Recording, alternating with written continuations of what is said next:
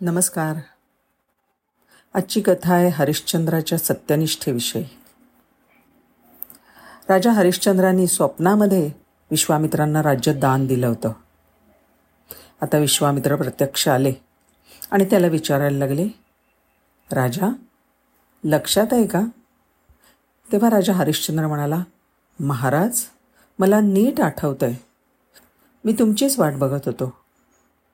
स्वप्नात दिलेलं दान खरं करण्याकरता आपल्या राज्यावरचा अधिकार काढून घेतला त्यांनी आणि ते राज्य विश्वामित्रांवर त्यांनी सोपवून दिलं. हरिश्चंद्रांनी दान दिलं. आणि दानाची पूर्तता दक्षिणेशिवाय होऊ शकत नाही. दक्षिणासुद्धा दानाच्या तोलामुलाची असावी लागते. म्हणून राजा हरिश्चंद्राच्या वजना एवढं सोनं दक्षिणा म्हणून द्यायचं ठरलं. पण आता हे सोनं आणायचं कुठून? राजा हरिश्चंद्र म्हणाला महाराज आता हे राज्य तुमचं झालं. त्याच्यामुळे राज्याचा कोशसुद्धा तुमचा झाला. आणि त्यामुळे ह्या कोशातलं सुवर्ण मी तुम्हाला देणं काही उचित नाही. कारण ते तुमचंच राज्य आहे आणि तुमचंच कोश आहे. या राज्यामध्ये कमाई करून तुम्हाला सोनं द्यायचं ठरवलं तर लोक मला देणग्या देतील. पण काम नाही करून देणार. आणि मी क्षत्रिय असल्यामुळे देणग्या स्वीकारू शकत नाही. मला थोडं स्थलांतर करण्याची गरज आहे. मी अयोध्या सोडून काशीला जातो. तिथे काहीतरी कमाई करतो आणि माझ्या वजना इतकं सुवर्ण दक्षिणा म्हणून तुम्हाला आणून देतो. मात्र यासाठी मला सहा महिन्यांचा अवधी हवा आहे महर्षी विश्वामित्र म्हणतात ठीक आहे. हरिश्चंद्र आता काशीला निघाले. त्यांची पतिव्रता पत्नी तारामती त्यांच्याबरोबर निघाली. तुम्ही असं कसं वचन दिलं? आणि त्यासाठी मी कशाला खस्ता खाऊ? असं ही साध्वी आपल्या पतीला म्हणाली नाही. सर्वात पुढे हरिश्चंद्र पाठीमागे तारामती आणि त्यांच्या मागे मागे त्यांचा लहानसा पुत्र रोहित निघाला. भूमी दानामध्ये गेली होती. त्यामुळे हरिश्चंद्रांना मार्गातलं नद्यांचं पाणी पिता येत नव्हतं. किंवा मार्गातल्या वृक्षांची फळंसुद्धा खाता येत नव्हती. ते तिघेजणं उपाशी तापाशी निघाले. उन्हाळ्याचे दिवस होते. ते सतत पायी चालत आहेत. एका ठिकाणी त्यांना पाणपोई दिसली. हरिश्चंद्र थांबले करे घशाला कोरड पडली आणि पाणी पिण्यासाठी त्यांनी हातांची ओंजळ पुढे केली. पाणपोईवरला ब्राह्मण म्हणाला पांथस्ता तुला पाणी हवं आहे ना? श्रांत झालेला आहेस. खूप तहानालेला दिसतोयस. तेव्हा पाणी पी. हरिश्चंद्राच्या मनात विचारायला मी तर क्षत्रिय आहे. आणि क्षत्रियाला दान घेण्याचा अधिकार नाही. मी हे दानाचं पाणी पिऊ नाही शकत. कारण ह्या हाताने अशा प्रकारे वाकून कधीच काही स्वीकारलेलं नाही आहे तहानेलेले हरिश्चंद्र तसेच निघाले. राणी त्यांच्या सोबतच आहे. तिने विचार केला पतीने जलप्राशन केलं नाही मी कशी पिणार? थोड्या वेळाने चालत चालत त्यांच्या पाठोपाठ रोहित त्या ठिकाणी आला.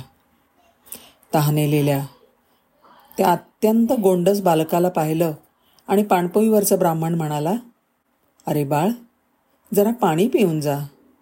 रोहितला तहान लागलेलीच होती. तो पुढे आला आणि सहज विचारलं माझे बाबा इथे आले होते का? त्यांनाही तहान लागली असेल. तो ब्राह्मण म्हणाला आले होते पण ते पाणी नाही प्यायले. का बरं? रोहितने विचारलं. तुझे बाबा क्षत्रिय असल्यामुळे ते दानाचे पाणी पिऊ शकले नाहीत. त्या ब्राह्मणांनी सांगितलेलं रोहितने ऐकलं आणि त्यांनी देखील पुढे केलेले हात मागे घेतले. म्हणाला मी सुद्धा क्षत्रिय आहे. तेव्हा मी तरी दानाचं पाणी कसं पिणार? त्यावेळेला तो ब्राह्मण म्हणाला अरे तू छोटा आहेस ना. त्यावेळेला रोहित बाणेदारपणे म्हणाला सिंहाचा छावा छोटा असला तरी पण तो गवत खात नाही. अत्यंत तहानलेला तो रोहित दूर जाणाऱ्या आपल्या मातापित्यांची आकृती बघत राहिला. आणि एक एक पाऊल त्यांच्या मागे टाकत पुढे निघाला. अयोध्येचा हा राजा काशीच्या बाजारात आता उभा आहे. कशासाठी ठाऊक आहे? तर स्वतःला आणि स्वतःच्या पत्नीला विकण्यासाठी. एका ब्राह्मणाने घरकाम करणारे मोलकरीण म्हणून काही सुवर्णमुद्रा देऊन तारामतीला विकत घेतलं. रोहित रडायला लागला. म्हणून तारेच्या सोबत त्याला आणण्याकरता त्या ब्राह्मणाने अनुमती दिली. काशीच्या त्या बाजारात संध्याकाळी एका डोंबाने अयोध्येच्या या सम्राटाला विकत घेतलं. या डोंबाच्या मालकीचं स्मशान होतं. डोंबाकडे काम करायचं म्हणून हरिश्चंद्रांना स्मशानात राहावं लागलं. हरिश्चंद्र रात्रंदिवस स्मशानात राहिले. सगळे व्यवहार प्रेत जाळण्यासाठी आलेल्या लोकांशी करायचे. दोन तीन महिन्यांमध्ये हरिश्चंद्रांचं रूप एवढं पालटलं की ते ओळखू येईनसे झाले. कमरेला एक वस्त्र गुंडाळलेलं आहे. हातात एक दांडुकं घेतलेलं आहे आणि एखाद्या ओंडक्यावर हरिश्चंद्र बसत आहेत. आजसुद्धा तो घाट काशीमध्ये हरिश्चंद्र घाट म्हणून ओळखला जातो. एक दिवशी हरिश्चंद्राचा पुत्र रोहित याला एका सर्पाने दंश केला. तो मरण पावला. पण तारामतीकडे त्याचं कलेवर झाकण्यासाठी वस्त्र नाही. तिने आपल्या साडीचा एक तुकडा फाडला आणि त्याचं कलेवर झाकलं. ब्राह्मणाकडचं आपलं काम तिने पूर्ण केलं. आणि रात्रीच्या वेळेला ती एकटीच रोहितचं कलेवर घेऊन स्मशानात आली. एका मुलाचं प्रेत घेऊन आलेल्या त्या एकट्या एकट्या बाईला अंधारात बघून हरिश्चंद्राने दरडावून विचारलं कोण आहे तिकडे? नेत्रातून वाहणारे अश्रू पुसत कोपऱ्यात उभी असलेली तारामती स्फुंदत स्फुंदत म्हणाली माझा परिचय विचारू नका. माझ्यावर आलेल्या आपत्तीतून मला बाहेर काढा. ह्या नगरीत माझा कोणी सहाय्य करत नाही. हरिश्चंद्राने तारामतीचा आवाज ओळखला. त्यांनी विचारलं तारे तू? आपला पती स्मशानात काम करतो. हे तारामतीला ठाऊक नव्हतं. पण आता मात्र तिने पतीला ओळखलं आणि भीषण टाहो फोडला. हरिश्चंद्राने विचारलं रोहितला काय झालं? तिने सर्पदंशाची घटना सांगितली.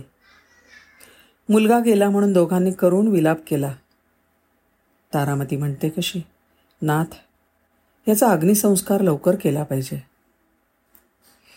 तेव्हा हरिश्चंद्र म्हणतात तारे आलेल्या प्रेतावर कर वसूल करून नंतरच त्याचं या ठिकाणी दहन व्हावं. म्हणून तर मी इथे उभा आहे. दोघांच्या नेत्रातून गळगळा अश्रुधारा वाहत आहेत. हरिश्चंद्र कितीही सत्यनिष्ठ असला तरी शेवटी ते पित्याचं हृदय होतं. शेवटी तो डोंब तिथे आला ज्याने हरिश्चंद्राला विकत घेतलं होतं. त्यांनी हरिश्चंद्राची कर्मकथा थोडक्यात ऐकली आणि रोहितच्या अंत्यसंस्काराची अनुमती दिली. हरिश्चंद्र आपल्या मुलाला चिता देणार. एवढ्यात त्या ठिकाणी अग्नी यम आणि इंद्र या तीनही देवता प्रकट झाल्या आणि म्हणाल्या हरिश्चंद्रा थांब. तू रोहितला हाक मार. हरिश्चंद्राने विचारलं आता त्याला काय हाक मारायची? तेव्हा देवता म्हणाल्या तू हाक मार तर खरं. अरे ज्याने सत्याचं पालन इतक्या कसोशीने केलं त्याच्या वाणीचा आदर या पंचमहाभूतांना करावाच लागतो. तुझं जीवन धन्य आहे. तू रोहितला हाक मार. हरिश्चंद्राने रोहितला हाक मारली आणि रोहित हळूहळू उठून बसला. हरिश्चंद्राने पाहिलं तेव्हा डोंब समोर नव्हताच. त्याच्या जागी विश्वामित्र मुनी होते. हरिश्चंद्र विश्वामित्रांच्या चरणी कोसळले आणि आकाशातून देवांनी पुष्पवृष्टी केली. सत्याच्या बलिवेदीवर आपलं संपूर्ण जीवन ज्याने पणाला लावलं. त्या हरिश्चंद्राला प्रगाढ आलिंगन देऊन विश्वामित्र म्हणाले हरिश्चंद्रा तुझी परीक्षा पूर्ण झाली. अरे आम्हाला राज्य काय करायचं? तुझं राज्य तू सांभाळ. अमेरिकेमध्ये भारतीय संस्कृती या विषयावर बोलताना स्वामी विवेकानंदांनी ही हरिश्चंद्रांची कथा सांगितली. श्रोत्यांमधली एक ख्रिश्चन नन उभी राहिली आणि म्हणाली हे सगळं खरं घडलं असेल असं तुम्हाला वाटतं का? स्वामीजी म्हणलंय मला निश्चितपणे तसं वाटतं. तुम्हाला काय वाटतं?